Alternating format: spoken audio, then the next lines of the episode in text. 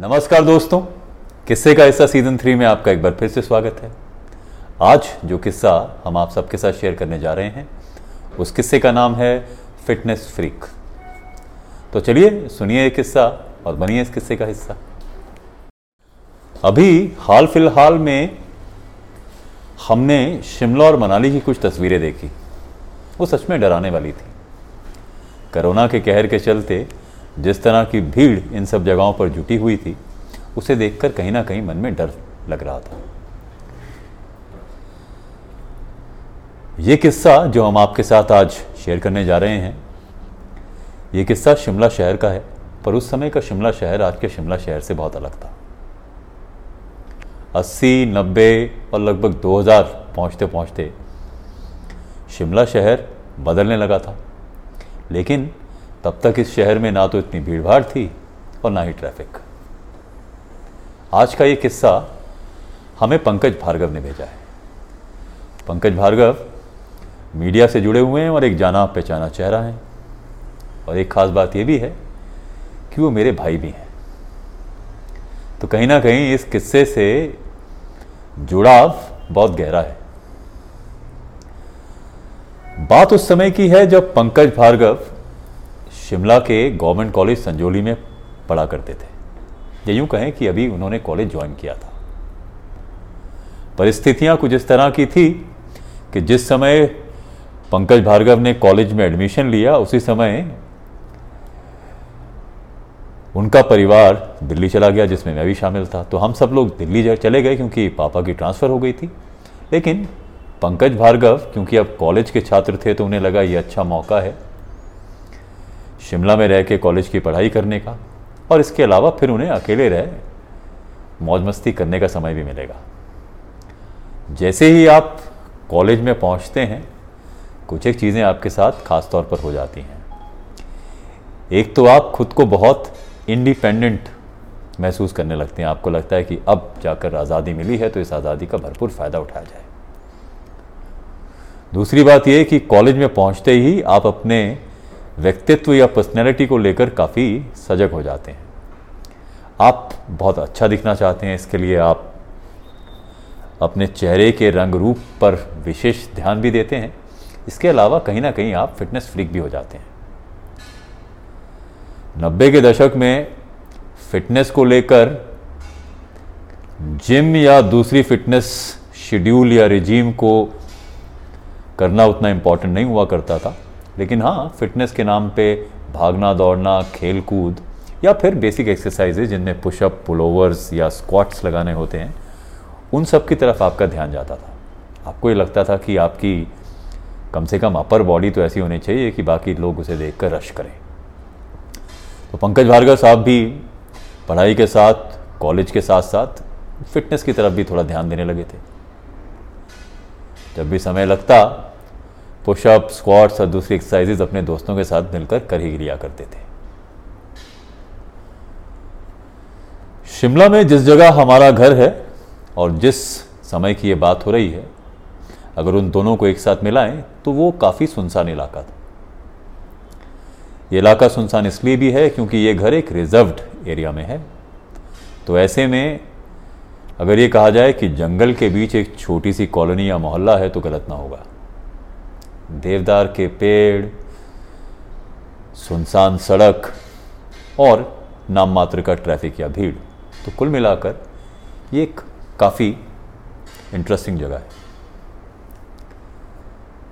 बहुत से मौक़ों पर जब आप इस तरह की जगह पर होते हैं तो आपको रात को ये जगह डराती भी हैं।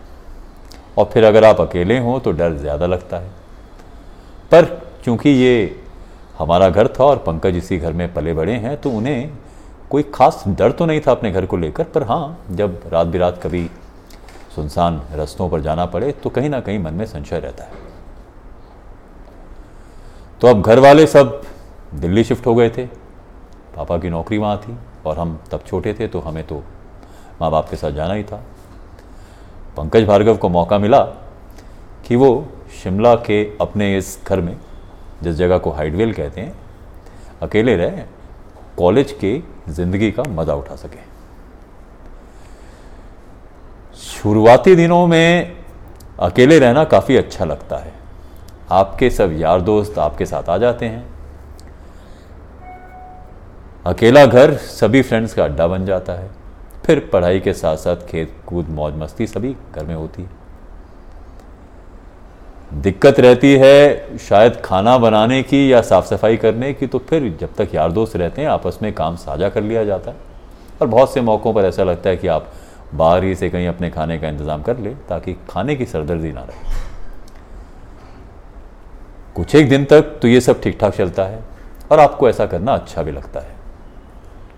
लेकिन फिर जैसे जैसे समय निकलता रहता है, यार दोस्त भी अपनी घर की जिम्मेवारियों या दूसरे कामों में व्यस्त हो जाते हैं तो ऐसे में हर रोज़ आपके दोस्त आकर आपके साथ रुकें या आपके साथ सारा समय व्यतीत करें, ऐसा संभव भी नहीं है। तो पंकज ने भी धीरे धीरे रियलाइज़ किया कि अब यार दोस्त जो है, वो अपने अपने काम और अपने अपने घर में व्यस्त हो गए। तो एक समय के बाद वापस उन्हें घर अकेले आना पड़ता था और घर में अकेले ही रुकना पड़ता था। ऐसे में खाने पीने की व्यवस्था या घर की साफ़ सफ़ाई की जिम्मेवारी भी सब पंकज पर आ गई। साथ में पढ़ाई भी चल रही थी। ये वो समय भी था कि जब शिमला में नाम मात्र का ट्रैफ़िक हुआ करता था। आपको जहाँ भी जाना होता था, आप पैदल ही जाया करते थे। और दोस्तों, ये पैदल चलना काफ़ी इंटरेस्टिंग चीज़ है। अक्सर आप अपने समय की दूरी अब गूगल मैप से पूछकर उसके बारे में जानकारी जुटा लेते हैं। या फिर आपको मालूम है कि आपका ड्राइविंग टाइम या अगर आप मेट्रो से जा रहे हैं तो कितना समय लगेगा किसी जगह पर पहुँचने में? पर जब सब जगह आपको पैदल जाना होता है तो आपके कदमों की स्पीड डिसाइड करती है कि आप कितने समय में उस जगह पर पहुँचेंगे। तो ऐसे में अक्सर आप अनुमान भी उसी तरीके से लगाते हैं।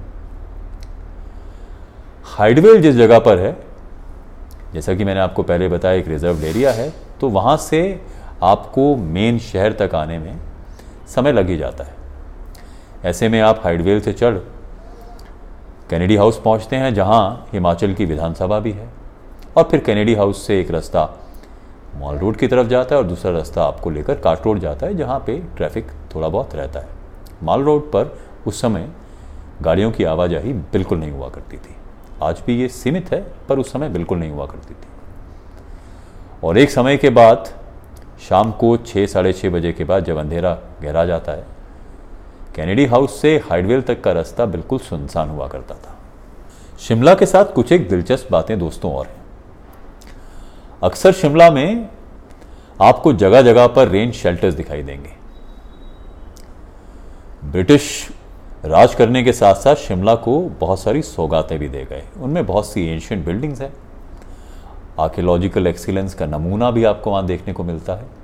इसके अलावा रेन शेल्टर और कुछ एक बेंचेस भी हैं जहाँ पर आप बैठकर आराम कर सकते हैं और रेन शेल्टर्स इसलिए बनाए गए हैं क्योंकि शिमला का मौसम अक्सर मानसून के समय लगातार बारिश का रहता है तो ऐसे में बारिश से बचने के लिए ये रेन शेल्टर्स बढ़िया काम करते हैं।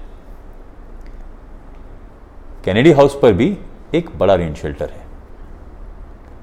और जब आप शिमला में रहते हैं और पैदल सब जगह पर जाना होता है तो आप बहुत सी चीज़ों को ध्यान में रखते हैं। आपको ये मालूम होता है कि कौन सा रेन शेल्टर या कौन सा बेंच किस जगह पर है। ऐसे में अगर आप चलते चलते थक जाएँ तो बेंच पर बैठ कुछ देर सुस्ता लें। और अगर गलती से बारिश ज़ोर पकड़ ले तो आपको ये भी मालूम है कि दौड़कर किस रेन शेल्टर तक पहुँचा जा सकता है।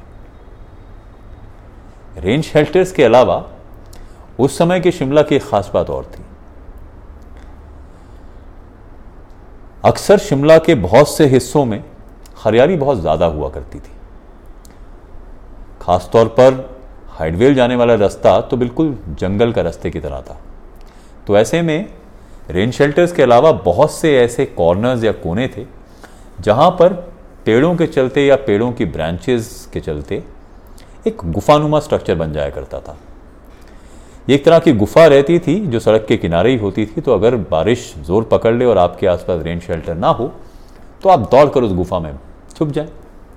और अगर बारिश कम हो जाए तो फिर निकलें और अपनी राह चल पड़े।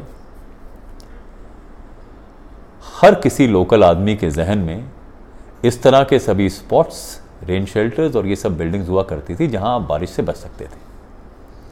और हम सबको ये मालूम भी रहा करता था। तो धीरे धीरे समय बीतता गया, कॉलेज की पढ़ाई होती रही, दूसरी एक्टिविटीज़ भी चल रही थी फिटनेस पे ज़ोर भी हो रहा था। लेकिन फिर पंकज को ये लगने लगा कि पढ़ाई के साथ साथ घर की साफ़ सफ़ाई के साथ साथ खाना बनाना काफ़ी मुश्किल का काम है।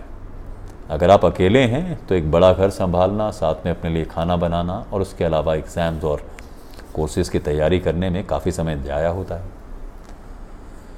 तो ऐसे में पंकज ने घर फ़ोन लगाया। तो माँ बाप ने पंकज से बताया कि देखिए, खाने की चिंता आप छोड़ें। आप ऐसा करें कि किसी कैंटीन से बात करें, जहाँ पर आप कम से कम डिनर खाकर आ जाएँ। लंच की व्यवस्था तो कॉलेज में हो सकती है, ब्रेकफास्ट आप कुछ भी, ब्रेड, बटर, अंडा, ये सब चीज़ें कर सकते हैं तो उसमें कोई ख़ास समस्या की बात है नहीं। हाँ डिनर की समस्या है तो डिनर के लिए किसी कैंटीन से आप कांटेक्ट करें। और वहीं पर खाना खा, वापस घर आकर पढ़ाई में ध्यान लगाएँ। शिमला में कालीबाड़ी मंदिर है।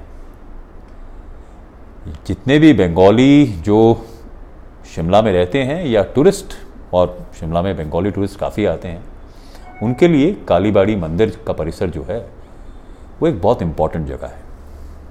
यहाँ पे प्राचीन काली माता का मंदिर तो है ही माँ काली के मंदिर होने के साथ साथ इसी परिसर में टूरिस्ट के लिए, खासतौर पे वो टूरिस्ट जो बंगाली हैं और बोंगे समिति से जिनका किसी तरीके का संबंध है, उनके लिए यहाँ पर कमरों की व्यवस्था भी है। ऐसे में बहुत से टूरिस्ट जो बंगाल से आते हैं, वो आकर कालीबाड़ी में ही रुकते हैं क्योंकि एक तो ये पवित्र जगह है, उन्हें माँ काली के दर्शन भी हो जाते हैं। दूसरा, यहाँ पर कमरों की व्यवस्था है तो ठहरने का इंतज़ाम भी यहीं हो जाता है। अब चूँकि यहाँ पर कमरे बना दिए गए हैं तो उन कमरों में लोगों को सर्विस देने के लिए, खाना या दूसरी सुविधाओं के लिए एक कैंटीन भी बना दी है। हालाँकि ये किसी छोटे रेस्टोरों की तरह है, पर इसे सभी कैंटीन की तरह जानते हैं। और यहाँ पर तीनों समय का खाना मिलता है।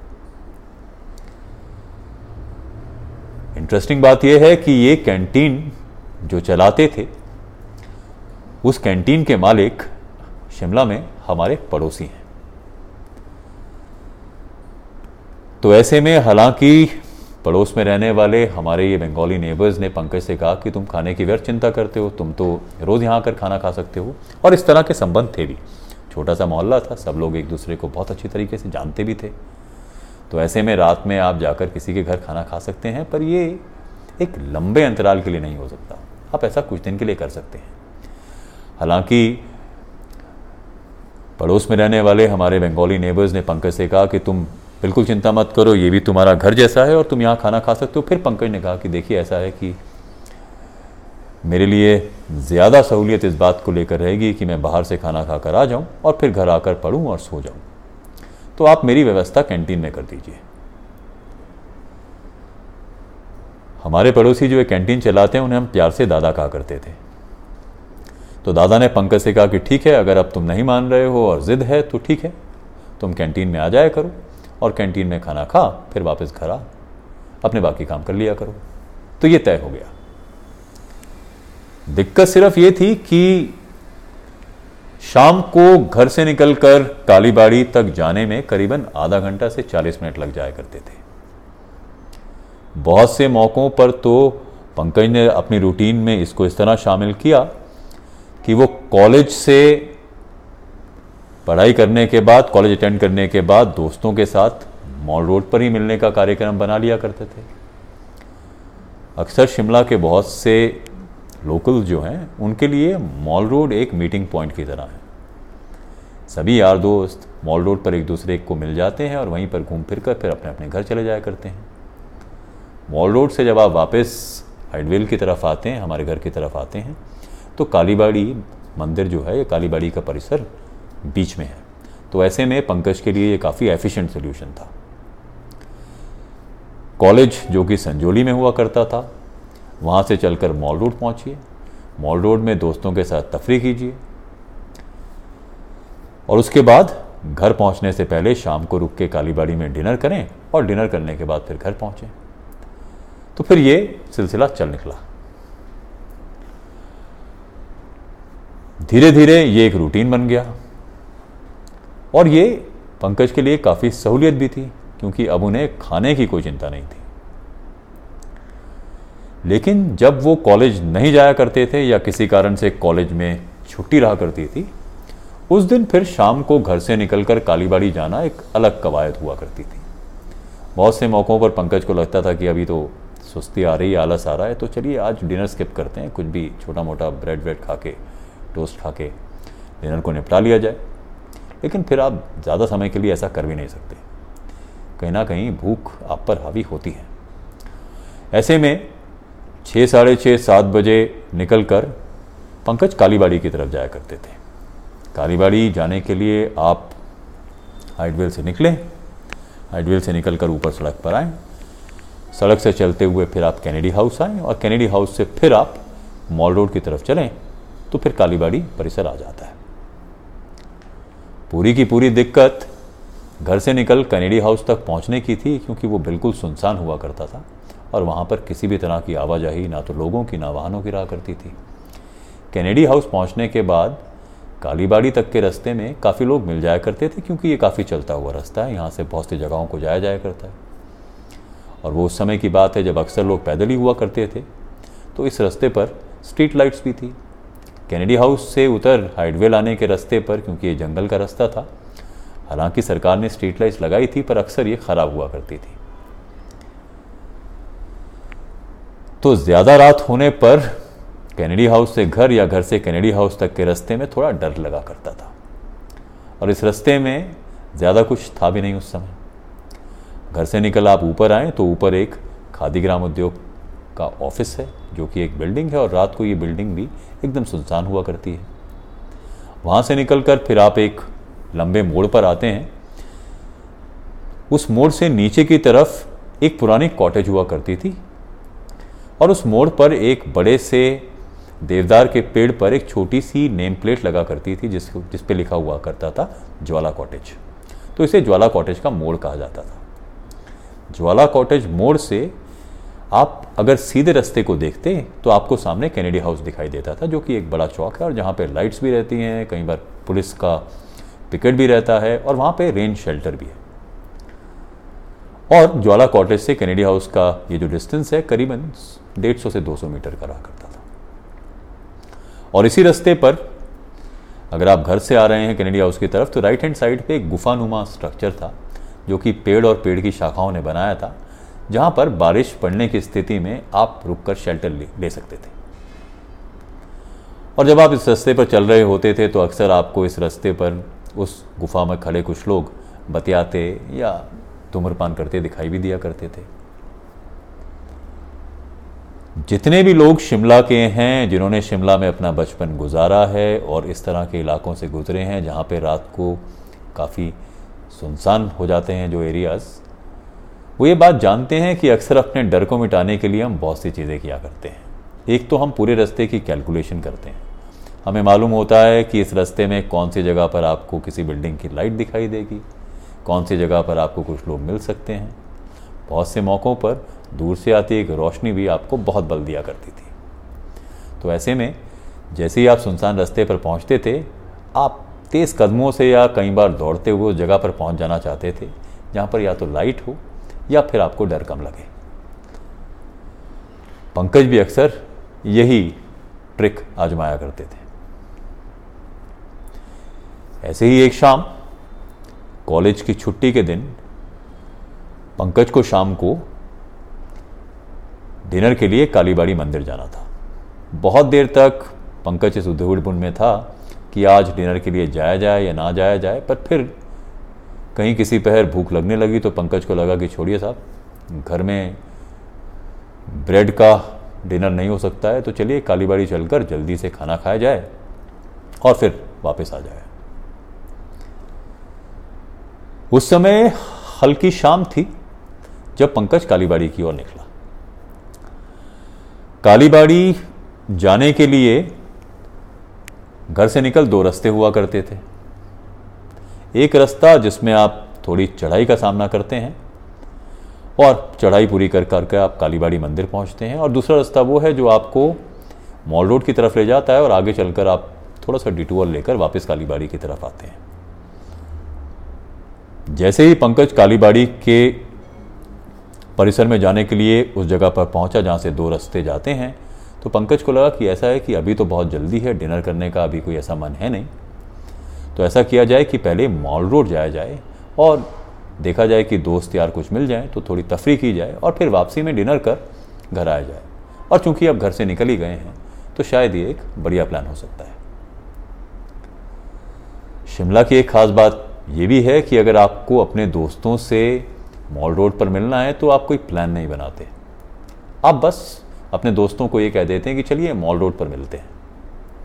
और मॉल रोड पे फिर कुछ एक फिक्स जगहें हैं जहाँ पे आपको आपके दोस्त या बाकी जो भी आपके चिरपरिचित लोग हैं वो मिल ही जाते हैं।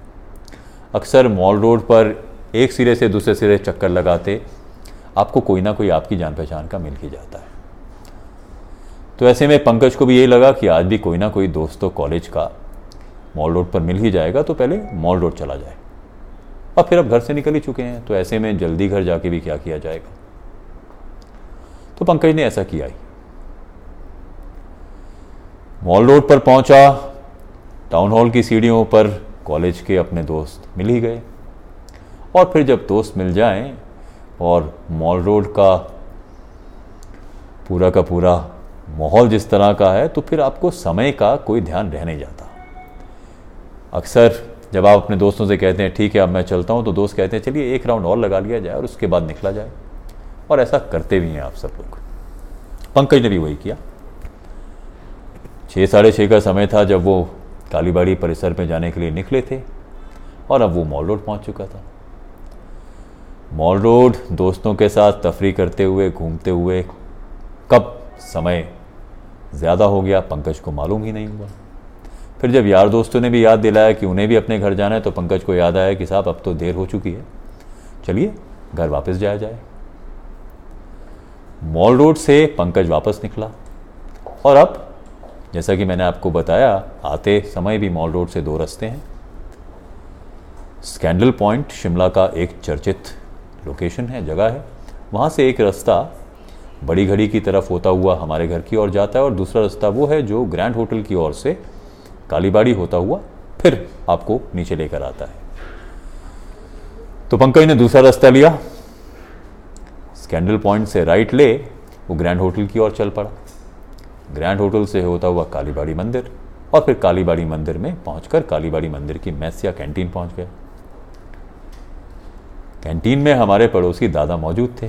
पंकज को देख के हालाँकि उन्होंने कहा कि आज तुम बहुत लेट आए तो पंकज ने कहा हाँ मैं दोस्तों के साथ मॉल रोड पर था और उसमें मुझे ज़्यादा भूख भी नहीं लग रही थी तो मुझे लगा कि पहले मॉल रोड घूम लिया जाए और फिर डिनर करके घर वापस जाया जाए। जिस समय पंकज कालीबाड़ी मंदिर पहुँचा, उस समय लगभग रात के नौ बज चले थे। फटाफट डिनर परोसा गया, पंकज ने डिनर खत्म किया। डिनर खत्म करते करते पंकज को लगा कि देरी अब काफ़ी हो चली है। चिंता कालीबाड़ी से निकल कैनेडी हाउस पहुँचने की नहीं थी। चिंता कैनेडी हाउस से हाइडवेल घर तक पहुँचने की थी, जो कि तकरीबन कैनेडी हाउस से 500 से 700 मीटर है। हालाँकि छोटा रास्ता है, लेकिन रात को सुनसान जगह, सुनसान रास्ता, जंगल के बीच से होती हुई सुनसान सड़क पर 500-700 मीटर का डिस्टेंस भी पैदल चलने के लिए काफ़ी है। डरने के लिए साहब एक क्षण काफ़ी होता है। ये तो फिर 700 मीटर की बात है। तो खाना खाते खाते पंकज के मन में भी कई तरह के सवाल उठ रहे थे। हालाँकि वो हाइडवेल में रहा, पला बड़ा शिमला में। तो ऐसा नहीं है कि वो पूरी तरह से भयभीत था, पर कहीं ना कहीं शिमला में जब आप अंधेरी रात में सफ़र करते हैं तो आपके मन में इस तरह के विचार आते हैं, क्योंकि शिमला में इस तरह की कहानियाँ भी बहुत हैं कि आप जंगल में सुनसान सड़क पर थे, आपको कोई दिखाई दिया, कुछ मिल गया।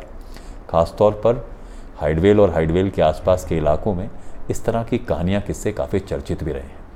और आप बचपन से उन कहानियों को सुनते आए हैं, अपने मन में उस तरह की कहानियाँ के विचार भी आते हैं, आप उधेड़ में भी रहते हैं। तो पंकज डिनर करता करता हालाँकि थोड़े संशय में था, पर फिर उसे लगा कि देखिए साहब, किसी भी कॉलेज में पढ़ने वाले लड़के को अगर ये सोचते हुए या कहते हुए देखा जाए कि उसे डर लग रहा है या किस तरह का संशय है तो शायद ये ठीक बात नहीं है। और फिर इतनी फिटनेस और इंडिपेंडेंस की बात करने की क्या ज़रूरत है अगर आपके मन में कहीं ना कहीं डर है? तो ऐसे में आप खुलकर इन सब बातों के बारे में किसी को बताते भी नहीं पंकज ने सोचा, चलिए निकलने से पहले एक बार दादा से पूछा जाए कि अगर दादा भी घर वापस जाएँगे इसी समय तो कुछ देर रुक के दादा के साथ ही जाया जाए। तो पंकज ने घुमा फिरा कर दादा से पूछा कि, चलिए साथ ही घर चलते हैं, आप घर कब जाएँगे? तो जिस पर दादा ने कहा कि देखिए मैं तो वैसे भी काफ़ी देर से घर जाता हूँ और आजकल तो काफ़ी टूरिस्ट आया हुआ है। और अक्सर टूरिस्ट बहुत लेट डिनर करते हैं तो ऐसे में जब तक कि मेस या कैंटीन का पूरा काम खत्म ना हो जाए, मेरे लिए इस जगह को छोड़कर जाना मुश्किल है। तो तुम ऐसा करो, तुम निकलो, मैं तुम्हारे पीछे आता हूँ। तो ये प्लान तो साफ़ ध्वस्त हो गया। फिर दादा ने एहतियात के तौर पे पंकज से पूछा कि तुम्हारे पास कोई टॉर्च या लाइट है? तो पंकज ने कहा हाँ टॉर्च मेरे पास है। साहब, ये वो भी समय था जब टॉर्च इस तरह की जगहों पर, इस तरह के इलाकों के लिए काफ़ी महत्वपूर्ण चीज़ हुआ करती थी।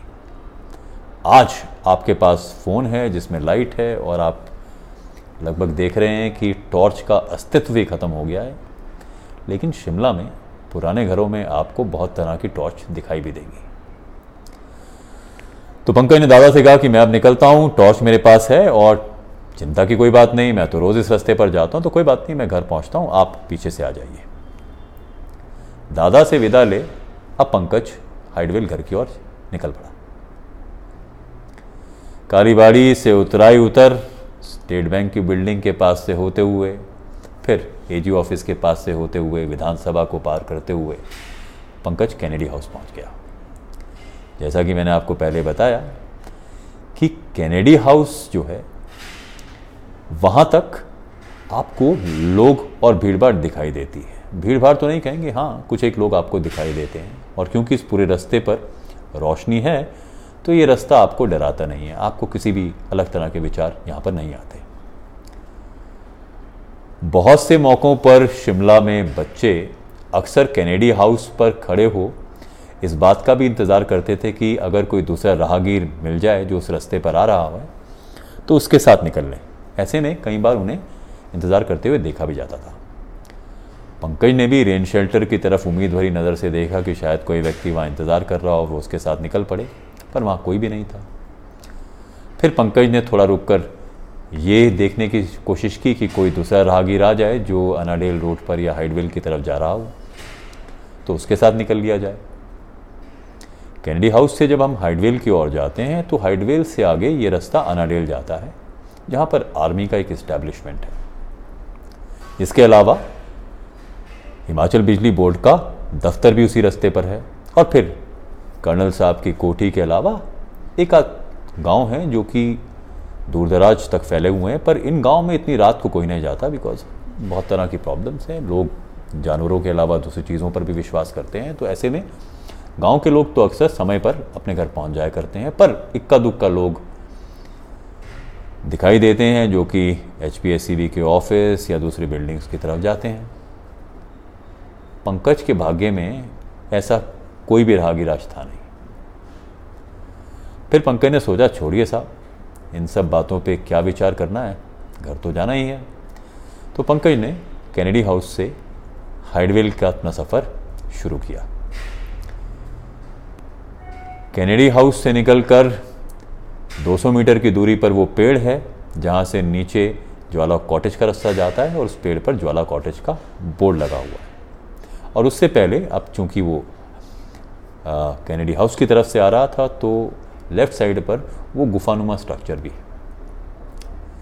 जैसे ही पंकज वहाँ से उतर उस गुफानुमा स्ट्रक्चर पर पहुँचा, या जो गुफानुमा जगह थी उस पर पहुँचा, उसे लगा कि वहाँ पे कोई व्यक्ति बैठा हुआ है। अक्सर उस जगह पर आपको कुछ एक लोग दिखाई पड़ जाते थे। कुछ लोग जो बारिश से बचने के लिए वहाँ पर रुकते हैं या कुछ लोग जो आपस में बतियाने के लिए या धूम्रपान करने के लिए छुप कर उस जगह पर खड़े रहते थे। तो इसमें कोई असाधारण बात तो थी नहीं। पर जिस तरह ये व्यक्ति बैठा हुआ था, पंकज उसको लेकर अब क्यूरियस हो गया। क्योंकि ये व्यक्ति लगभग स्क्वाट पोजीशन में बैठा हुआ था और पंकज, क्योंकि फिटनेस पे उसका भी ध्यान था तो वो स्क्वाट पोजीशन समझता था। दूसरी बात यह कि व्यक्ति ने अपने दोनों हाथों से अपने सर को ढककर घुटनों पर टिकाया हुआ था। एक तरह से उकड़ू पोजीशन में बैठा हुआ था, जिसे कहते हैं स्क्वाट पोजीशन और उसका फेस भी दिखाई नहीं दे रहा था, क्योंकि उसने अपने बाहों से ढककर फेस को अपने घुटनों पर टिकाया हुआ था। अक्सर जब आपको किसी व्यक्ति का ध्यान अपनी ओर आकर्षित करना होता है तो आप कुछ एक तरीकों से ऐसा करने की कोशिश करते हैं। सड़क के एक और गुफा में ये व्यक्ति उकड़ू बैठा हुआ था और पंकज सड़क के दूसरी तरफ़ चल रहा था। जैसे ही ये पंकज इस व्यक्ति के पैरेलल पहुँचा, दूर से वो इस व्यक्ति को देख रहा था, क्योंकि अंधेरा था और टॉर्च की सीमित रोशनी थी, और दूसरी तरफ़ आप टॉर्च की सीधी रोशनी किसी पर डालते भी नहीं हैं। तो पंकज को ये तो पता लगा कि कोई व्यक्ति उकड़ू बैठा है, पर उस व्यक्ति का ना तो उसे फेस दिखाई दे रहा था, ना पूरी तरह से समझ आ रहा था कि व्यक्ति कौन है। कहीं ना कहीं मन में थोड़ा डर भी था। तो व्यक्ति के पास पहुँचते पहुँचते पंकज ने ये कोशिश की कि इस व्यक्ति का ध्यान आकर्षित किया जाए, ताकि वो फेस उठाए तो शायद कोई जान पहचान का आदमी हो। डरने के बजाय फिर तो इस व्यक्ति से थोड़ा आपको ढांढस भी बंधेगा। तो पंकज हल्का सा खांसा एक बनावटी खांसी जैसा आप किसी का ध्यान अपनी ओर आकर्षित करने के लिए करते हैं। उधर से कोई जवाब नहीं आया। पंकज ने एक बार फिर कोशिश की। इस बार पंकज की कोशिश का रिज़ल्ट आया। पंकज जिस तरह से खांस कर उस व्यक्ति का ध्यान अपनी ओर आकर्षित करने की कोशिश कर रहा था, उस व्यक्ति ने भी बिना अपना चेहरा ऊपर उठाए उसी स्क्वाट पोजीशन में बैठे हुए पंकज की खांसी का जवाब अपनी खांसी से दिया। लगभग जैसे खांस कर पंकज अपना ध्यान आकर्षित करने की कोशिश कर रहा था अपनी तरफ़ उसका, वैसे उस व्यक्ति ने भी खांस कर पंकज का ध्यान भी अपनी ओर आकर्षित करने की कोशिश की। थोड़ा सा रुककर पंकज ने फिर टटोलने की कोशिश की और एक बार फिर खांस कर उस व्यक्ति का ध्यान अपनी ओर आकर्षित करने की कोशिश की। पंकज को यह भी लग रहा था शायद उस व्यक्ति के खांसने के बाद उसका भ्रम है और शायद ये उसका दिमाग उसके साथ कुछ खिलवाड़ कर रहा है। दूसरी बार खांसने पर थोड़ा ज़ोर से खांसने पर फिर से उस व्यक्ति ने लगभग पंकज के ही स्टाइल में खांसी का जवाब खांसी से दिया। पंकज को ये चीज़ काफ़ी अजीब लगी। आमतौर पर अगर आप किसी को बुलाते हैं या किसी तरह का इशारा या आवाज़ करते हैं तो व्यक्ति आपकी तरफ़ देखता है, आपसे बात करता है या आपकी तरफ़ उसका ध्यान आकर्षित होता है, लेकिन ये व्यक्ति लगातार उसी पोजीशन में बैठे हुए पंकज की हर खांसी का जवाब अपनी खांसी से दे रहा था।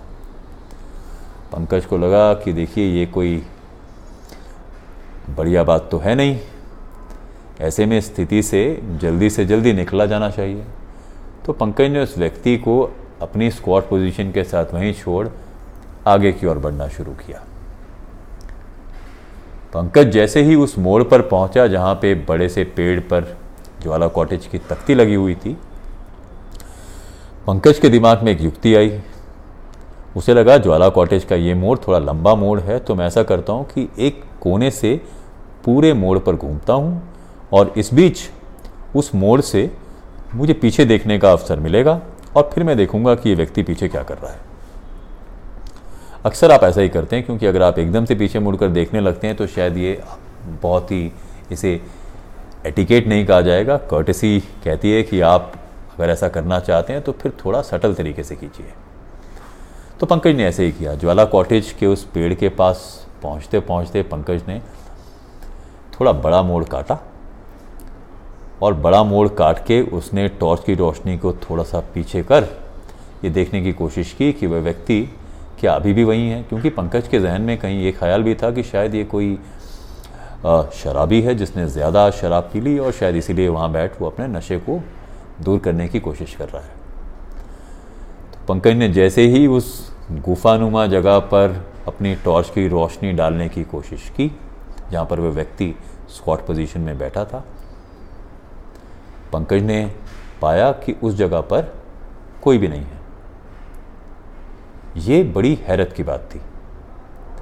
बमुश्किल चार या पाँच सेकंड बीते होंगे, और अभी पंकज ने उसी जगह पर एक व्यक्ति को उकड़ू बैठे या स्क्वाट पोजीशन में बैठे देखा था। और अब जब वो पीछे मुड़कर देख रहा है तो वहाँ पर कोई भी नहीं है।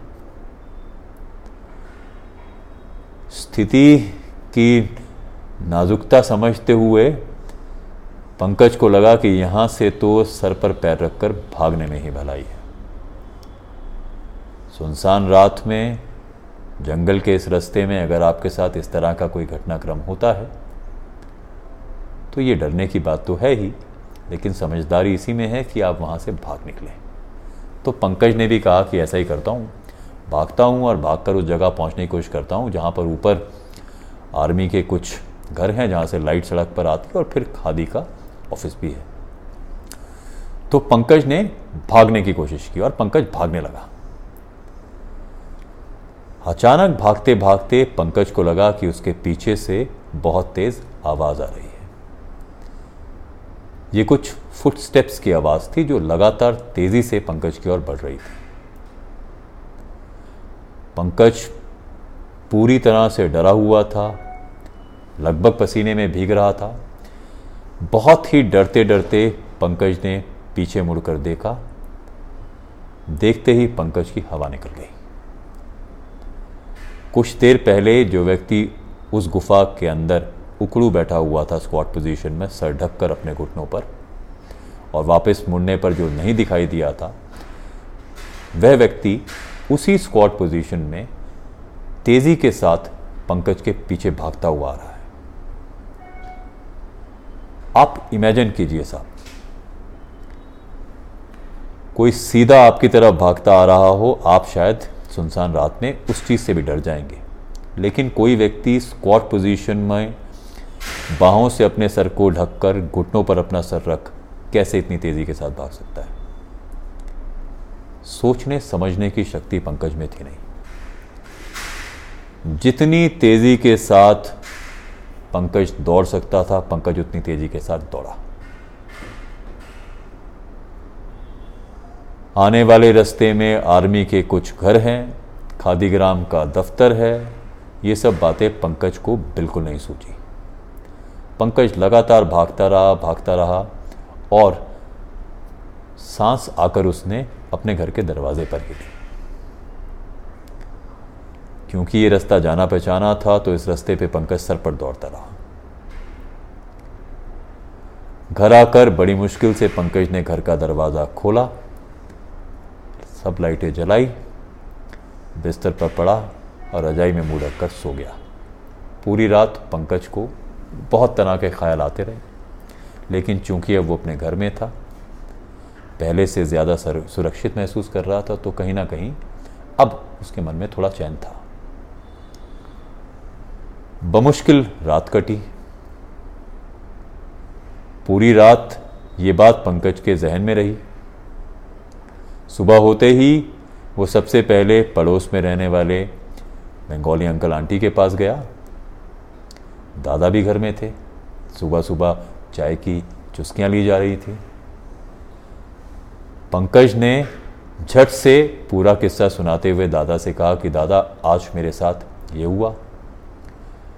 पंकज ये भी जानना चाहता था कि दादा रोज उसी रास्ते से आते हैं। तो क्या दादा के साथ कभी इस तरह का कोई एक्सपीरियंस हुआ? क्योंकि दादा अक्सर कम बोला करते थे। और जिस तरह का उनका शेड्यूल था, वो रात को काफ़ी लेट आते थे तो उनसे मिलना जुलना कम रहा करता था बच्चों का। दादा ने पंकज की पूरी बात सुनी और फिर पंकज से कहा कि देखो, वो जो व्यक्ति तुम्हें मिला, वो व्यक्ति अक्सर मुझे इस रास्ते पर दिखाई देता है।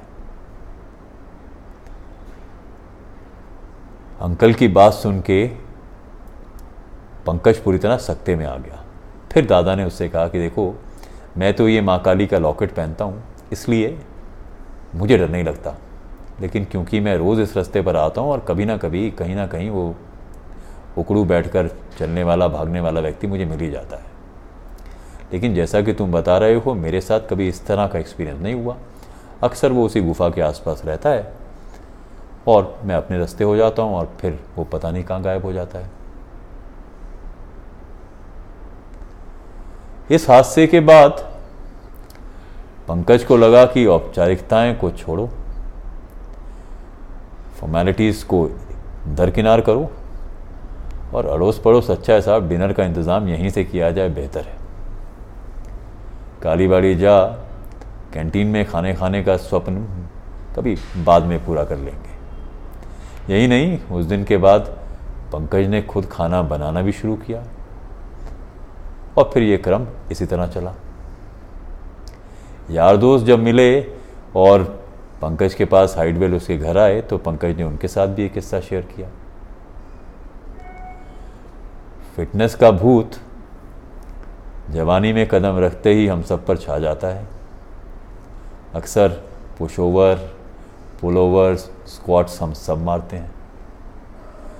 इन सब दोस्तों ने मिलकर जब इस हादसे को थोड़ा लाइटली लेना शुरू किया तो इन लोगों ने उसी स्क्वाट पोजीशन में भागने की बहुत कोशिश की। पर एक भी दोस्त या पंकज उसमें कभी कामयाब नहीं हुआ। आज भी ये किस्सा कभी ना कभी, कहीं ना कहीं हमारी महफिलों में सामने आ ही जाता है। अब वो भूत था या नहीं था, ये बात अलग है, लेकिन सहूलियत के लिए जब ये किस्सा हम लोगों के साथ शेयर करते हैं या सुनाते हैं या पंकज कभी इस किस्से का बयां करता है तो इस भूत को फिटनेस फ्रीक ही कहा जाता है। तो दोस्तों, ये था किस्सा फिटनेस फ्रीक कैसा लगा आपको ये किस्सा? भेजिए अपने सुझाव। अगर आपके पास किस्से हैं, वो भी भेजिए। और बने रहिए यूँ ही किस्से का हिस्सा। नमस्कार।